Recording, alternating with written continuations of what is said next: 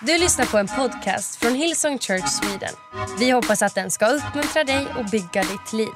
För att få mer information om Hillsong och allt som händer i kyrkan, gå in på hillsong.se. Och välkomna till vår långfredagsgudstjänst. Varsågod och sitt. Ni som sitter där framme, ni får vara som på Jesu tid. Ni får sitta på golvet eller ligga på golvet eller vad ni nu kan. Om du är, om du är ny här idag, aldrig varit i en kyrka tidigare kanske, någon har bjudit med dig, så är du extra varmt välkommen. Vi i kyrkan, vi heter Hillsong. Du är välkommen som du är, du måste inte bli någonting för att vara här. Vem du än är och vart du än är på din resa i din tro på Gud eller resa mot en tro på Gud. Eller du kanske bara känner, jag vet inte vart jag är på väg. Så är du välkommen i alla fall. Okej okay, youth?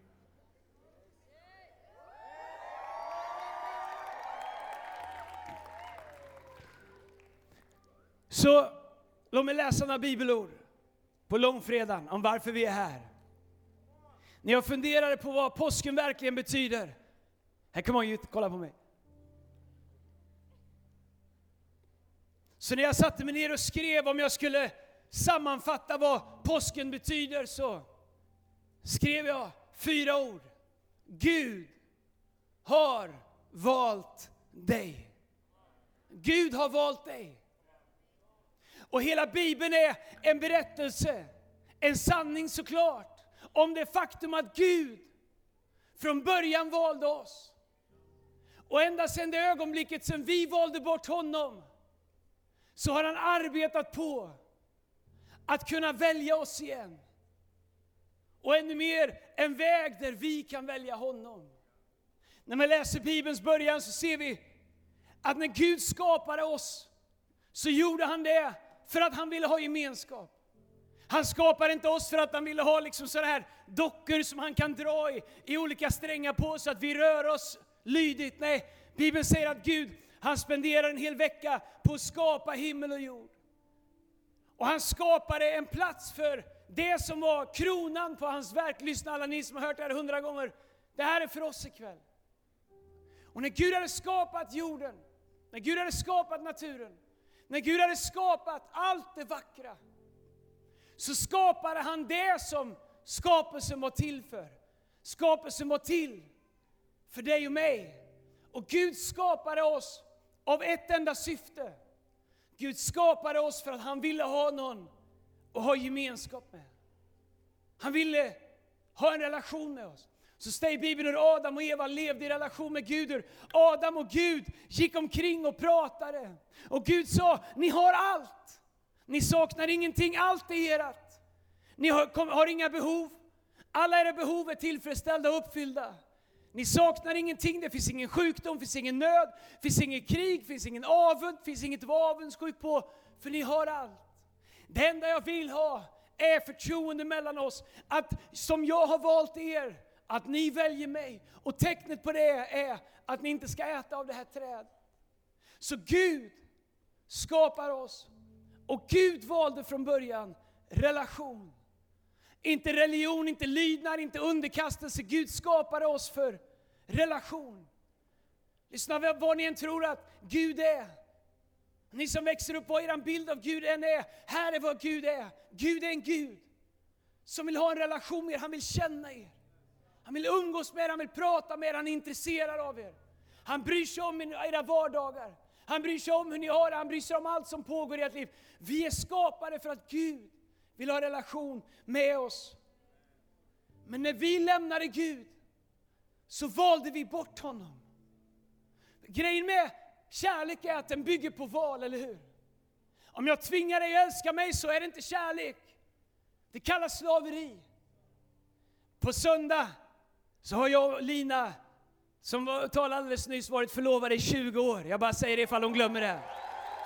20 år! Jag tror att man får säga grattis till mig och bra jobbat till Lina. Det har varit fantastiskt men inte alltid enkelt. Men varje morgon när jag har vaknat så har jag valt henne igen. Hon har alltid vaknat på min högra sida.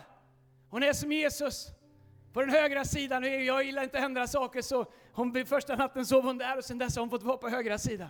Jag gillar inte när saker ändrar sig. Men varje morgon har jag valt henne igen i bra dagar, i tuffa dagar. När vi har känt att vi vinner i alla delar av livet, när vi har känt att allt i livet går sönder.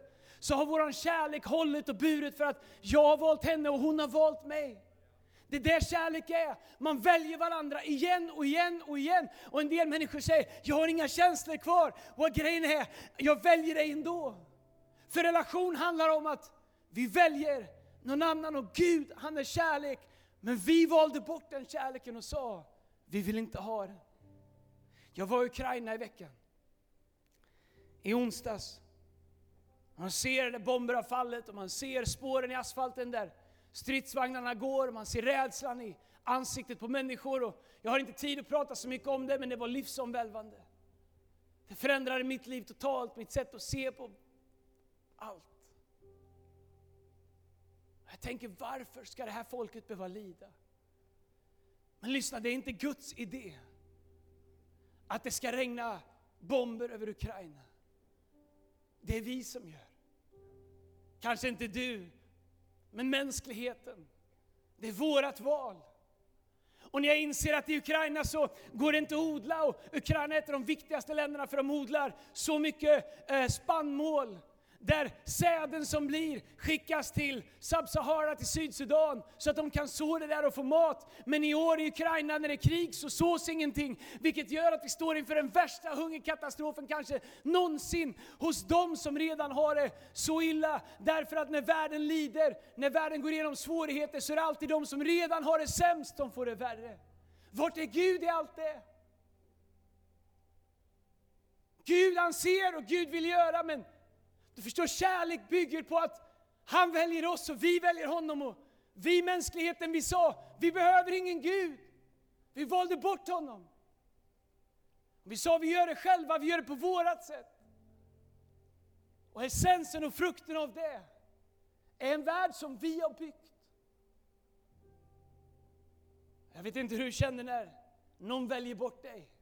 Men hela Bibeln är en berättelse om en Gud som fortsätter och försöker och nå fram och säger, jag väljer fortfarande er. Det är inte Gud som valde min själviskhet, min avund, min girighet. Det är jag. Och i Jesaja kapitel 53, vers 6 så står det så här. Vi gick alla vilse som får. Var och en valde sin egen väg. Herren lät honom, alltså Jesus, drabbas av all våran skuld. Det jag inser med våra val är att våran val, våra val i världen, mänskligheten, skapar en skuld, en ackumulerad skuld. Jag kan se det i mitt liv, fast jag är förlåten så fortsätter jag göra fel saker. Så fortsätter jag att såra människor, så fortsätter jag, fast jag vill väl, ibland att göra fel. Och när jag tittar på hela världen så ser jag att våran värld har en ackumulerad skuld utifrån våra val, utifrån det som vi gör. Men om vi tror att vi inte har någon skuld, om vi tror att vi kan göra vad som helst och att det aldrig uppstår en skuld, då behöver vi ingen frälsare. Då behöver vi ingen Jesus, då behöver vi ingen redemption story. Men om vi inte behöver någon frälsare, då har vi inte sett den värld som vi lever i. När jag ser den värld som vi lever i, när jag ser hur människor växer upp, när jag ser utanförskap, när jag ser vad människor brottas med, med brustna hjärtan, så inser jag, vi fixar inte det här själva. Det finns ingen politiker tillräckligt smart, det finns ingen kyrka tillräckligt bra organiserad, det finns inga människor som är tillräckligt duktiga för att fixa den här världen. Den här världen är trasig. Den här världen behöver en frälsare. Den här världen behöver någon som kan kliva in och säga jag kan ta skulden. Jag kan ta notan. Därför att hur ska vi få upprättelse om vi inte gör rätt för oss? Men hur ska vi kunna få upprättelse eftersom vi aldrig kan göra rätt för oss? Det är det som är påskens budskap. Det är det som är den stora berättelsen om påsken. Att när Gud kunde ha valt bort oss, så har han fortsatt att välja oss. Så har han fortsatt att säga, jag väljer er ändå. När vi har varit trolösa så säger Bibeln att Gud har fortsatt att vara trofast. Och så kan vi läsa från början hur Gud har gjort allt han kan för att vi ska kunna välja honom. Hur Gud, när vi väljer bort honom, istället återskapar en väg för relation. Och låt mig avsluta med att berätta de fyra viktigaste sakerna om vad påsken verkligen innebär. Fyra val som Jesus har gjort. Det första är att Jesus valde att lämna himlen. Man kan tänka, vad är det med det? Well, det är allting. Därför att det står i Filipperbrevet kapitel eh, 2 om Jesus, så här, lyssna. Vers 6, fast han var till sin natur, fast han till sin natur var Gud. Alltså fast han Jesus var Gud, så ansåg han inte sin jämlikhet med Gud att vara något att hålla fast vid. Nej, han avstod från allt. Jesus, han behövde inte avstå någonting, han hade ingen skuld. Han är hos Gud och han var Gud. Men ändå så säger Bibeln att fast han var Gud så ansåg han att det var ingenting att hålla fast vid, utan han avstod allt. I en värld som är vad den är, för att vi vill inte avstå någonting. Om jag blir förorättad, då vill jag inte avstå möjligheten att trycka tillbaks. Om någon gör någonting mot mig, om jag kan skava mig fram. Vi vill inte avstå någonting. Men han som hade allting, han säger, jag avstår allt. Om det innebär att vi kan återupprätta en ny väg mellan människor och Gud. Till det yttre blev han människa och han gjorde sig ödmjuk och lydde ända in i döden, döden på ett kors. Därför har Gud upphöjt honom över allt annat och gett honom det namn som står över alla andra namn. För att alla knän ska böjas för Jesu namn, både i himlen, på jorden och under jorden. Och alla bekänna Jesus Kristus som vår Herre, Gud vår Far, bli ärad. Han avstår allt. Han valde bort himlen och så valde han oss. Och så kom han ner hit. Han som var Gud blev människa. Han valde oss. Han sa, jag lämnar det. Och jag kommer ner till dem som inte kan komma till oss. Du förstår att Gud har aldrig varit en Gud som sitter långt borta. Du som är här idag, som har vuxit upp i en kyrka, som har bett till Gud hela ditt liv, kanske ännu inte har förstått att Gud är ingen Gud som är långt borta. Han är en Gud som igen och igen säger, jag lämnar allt, jag avstår allt för att komma till dig. Och vad du än går igenom idag, vad du än behöver, om du är stark i din tro, om du är svag i din tro, om du inte vet vad din tro är, om du tror att det finns en lösning på dina utmaningar, eller du tror att det är kört, lyssna. Vi har goda nyheter. Gud är en Gud som villigt avstår allting för att komma till dig, för att bevisa att du inte är ensam. Det är den stora berättelsen om påsk. Jesus valde att lämna himlen. Det andra som jag ser i texten är, i ett semane valde Jesus Faderns vilja om försoning. Och när han är där och ber och svettas blod av kamp och ångest så säger han till Gud, Gud om det är möjligt, låt den här bägaren passera förbi mig. Vad är det för bägare han pratar om? Vad är, det, vad är det som han ska dricka, som han ber Gud att ta bort? Du förstår, den bägaren han pratar om, säger Bibeln, det är bägare fylld av hela världens synd alla människors fel och brister. Och han säger, Gud, jag är här som människa, jag klarar inte att dricka den här bägaren. Hur ska jag klara att ta i min kropp alla människors fel som någonsin har gjorts, och alla som kommer göra. Så han säger, Gud om det finns något annat sätt. Men så säger han, Far, inte som jag vill, utan som du vill. Och så väljer han Faderns vilja om försoning. Och I Matteus kapitel 26 så står det så underbart. Vers 51, när Jesus säger ett semane, så står det en av de män som var med Jesus drog sitt svärd och högg örat av översteprästens tjänare. Men Jesus sa till honom, stoppa tillbaka svärdet. De som använder svärd kommer själva att falla för svärd. Inser du inte att jag skulle kunna be min fader att skicka ner mer än tolv arméer med änglar för att hjälpa mig? Och han skulle genast göra det. Men hur skulle det då gå i uppfyllelse som förutsagt i skriften att allt detta måste hända? Jesus säger till Petrus, Petrus stoppa undan ditt svärd. Jag har valt det här. Jag kunde ha sagt till Gud och skickat 12 arméer, 10 000 änglar rakt in här nu och det skulle vara över med romarriket. Men Jesus säger, jag väljer det här, stoppa undan ditt svärd. Jag väljer bägaren. Jesus vet vad han väljer. Han säger, jag väljer korset, jag väljer förnedringen, jag väljer att de sliter om mina kläder. Jag som var i himmelen, jag väljer att bli förnedrad, förorättad, kränkt. Han vet att han kommer bli piskad. Han vet att de kommer trycka en törnekrona på hans panna. Han vet att de kommer rycka av honom skägget. Han vet att han kommer bli hånad. Han vet att han kommer känna att Gud själv vänder honom ryggen. Men han säger till Petrus, stoppa undan ditt svärd. Jag har valt det här.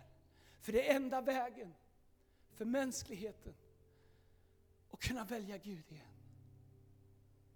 Han väljer Faderns vilja om försoning. Det tredje jag ser är att på korset valde Jesus att ta våran synd. Jesaja profeterar om det 700 år innan det händer i Jesaja kapitel 53, kanske påskens och långfredagens viktigaste ord. Men vem trodde på vårt budskap och för vem har Herren uppenbarat sin arm? Som en späd planta växte han upp inför honom. Som en rot ur torr mark. Han hade ingen ståtlig gestalt, han hade ingen, han hade ingen ståtlig gestalt som drog våra blickar till sig. Ingenting i hans utseende som tilltalade oss. Han var föraktad och övergiven av människor. En smärtornas man som visste vad lidande var. En som man döljer sitt ansikte för. Han var föraktad och vi betraktade honom som värdelös. Ändå var det våra sjukdomar han bar. Och våra smärtor tog han på sig. Medan vi trodde att Gud straffade honom, slog honom och lät dem lida. Han blev sårad för våra överträdelsers skull, krossad för våra missgärningars skull. Straffet, den här skulden, straffet var lagt på honom för att vi skulle få frid. Och genom hans sår är vi helade. Vi gick alla vilse som får, var och en valde sin egen väg, men Herren lät honom drabbas av all vår skuld. Han blev torterad och förödmjukad, men han öppnade inte sin mun. Han var som ett lamm som förs bort för att slaktas, eller som tackan som står tyst när man klipper henne. Han öppnar inte sin mun. Han blev fängslad och dömd och bortförd. Vem i hans släkte tänkte på det? För han togs bort från de levandes land. Blev straffad för mitt folks brott. Sin grav fick han bland de gudlösa och med en rik man i sin död. Han som aldrig hade gjort något orätt och aldrig hade ljugit. Men lyssna här. Det var Herrens vilja och låta lidandet drabba honom, även om hans liv blev givet som ett skuldoffer. Jesus han väljer, han väljer korset för att ta våran synd. Men till och med när han är på korset så visar han varför han är där. När de spikar honom så vet han varför han är där, så han säger till sin far, Far förlåt dem. De här som spikar mig, låt det jag gör räknas för deras skuld också. Håll dig inte emot honom. Han vet vad som väntar. Ändå när han hänger där så vänder han sig till en kriminell, en förbrytare som förtjänar att hänga på korset bredvid och som säger till Jesus, Jesus, tänk på mig. Han vet att han inte är värdig. Han vet att han hänger där av sin egen skuld. Han hänger där med skuld och skam från ett brott han har begått och han säger till Jesus, tänk på mig. Men Jesus vet också varför han hänger där. Så han vänder sig till rövaren och han säger, redan idag ska du vara med mig. Du förstår, Jesus han gav inte bara sitt liv för dem som förtjänar, han gav sitt liv för alla människor. När han tog våran skuld och när han valde att ta vårat kors. Och det sista och det underbara är att i den tomma graven så valde Jesus att ge oss evigt liv. Gud har nu skapat en ny väg. Från skapelsen som vi lämnade, genom den brustna världen som vi har skapat, så har nu Gud skapat en ny väg för dig min vän. Vem du än är, hur länge du än har varit troende, eller om du är idag som inte vet vad du tror. Gud sände sin son, han kom ner hit. Han sa, jag tar skulden, jag tar notan, ge det på mig, sätt det på mig, tryck den på mitt huvud, spika skulden genom mina händer, häng upp mig på ett kors, håna mig, jag tar all skuld. Men när han dör och uppstår, så uppstår han med en skuld som är betald. Och Bibeln säger att var och en som tror på honom kan nu få bli räddad, inte genom genom våra egna gärningar, utan genom vår tro på Jesus. Så säger han att var och en som, gamla översättningen säger, åkallar honom ska bli frälst. Bibeln säger om någon kommer till honom så kommer han inte stöta bort honom. Så säger han att vi har blivit Guds barn. Gud ger oss ett nytt val. Han gör det möjligt igen för oss som inte kunde välja honom på grund av vår skuld. Han gör det möjligt för oss nu och välja Jesus. Och välja honom. Inte bara en gång i ett möte, utan varje morgon. Som jag har valt Lina i 20 år och kommer fortsätta välja henne. Så väljer jag Jesus. Jag väljer honom idag. För min synd, för min skuld. Jag väljer honom idag för min familj, jag väljer honom idag för mina barn, jag väljer honom idag för mina vänner, jag väljer honom idag för det han har gjort för mig. Vi kan nu välja Gud igen. Du kan välja Gud igen och igen och igen. Och vi kan leva i det som Gud skapade oss för. Och vad in i ditt liv som säger att du inte kan, att du inte är värd, att Gud inte vill ha. Säger Gud att det har aldrig varit vad du kan göra från början. Nu är det bara vad Jesus redan har gjort. Du kan välja honom. Så säger Bibeln i femte Mosebok, vi kan se hur Gud har arbetat på den här berättelsen hela tiden. Och redan efter vi lämnar honom i femte Mosebok kapitel 30, jag ska avsluta med det här, så säger han, jag tar himmel och jord till vittne på att jag idag har låtit dig välja mellan liv och död, välsignelse och förbannelse. Välj livet så att du och dina efterkommande får leva. I Johannes evangelium kapitel 1, vers 11 så säger han, han kom till det som var hans eget. Men hans egna tog inte emot honom. Men lyssna, men åt alla de som tog emot honom gav han rätten att bli Guds barn. Åt alla de som tror på hans namn. Jesus har valt dig min vän. Och du kan välja honom idag imorgon och alla dagar. Det finns ingenting som står i vägen längre. Inte vårt förflutna, inte våra fel, inte våra tvivel. Ingenting står i vägen för att vi igen kan välja Jesus. Och den här påsken så väljer jag att påminna mig om att Gud valde mig. Den här påsken är här för att påminna dig om att Gud valde dig. Innan du valde honom så valde han dig. När han sände Jesus så valde han dig, så valde han mig. Och han säger till hela mänskligheten att om vi vänder oss till honom och väljer honom så kan han göra allting nytt. Därför så är min enkla lösning på våran brustna värld Jesus. Och människor kommer säga Andreas, du förenklar saker så mycket. Jag säger bara, ingen människa kan fixa våran värld. Men han som en gång har skapat den, som fortfarande väljer oss. Om vi väljer honom så säger han, se, jag gör allting nytt.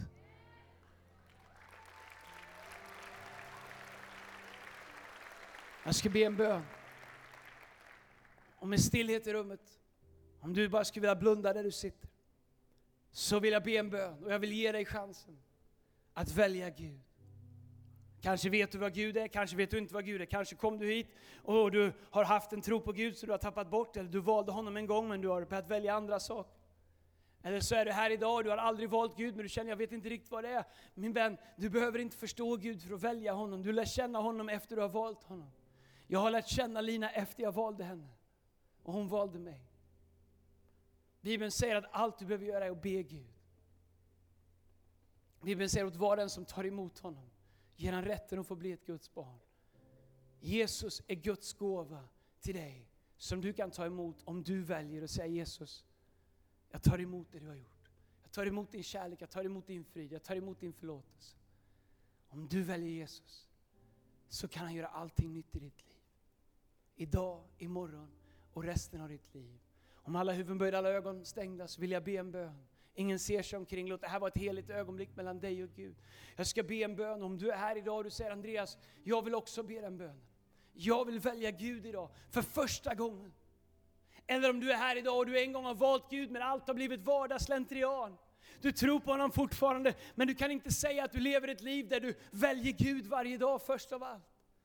Idag behöver du fatta ett nytt beslut. Och vilken bra dag det är på långfredagen, den dagen då Jesus valde dig så kan du fatta ett nytt beslut där du behöver säga Jesus, jag väljer dig igen i mitt liv. Jag väljer dig på nytt och vara först i mitt liv.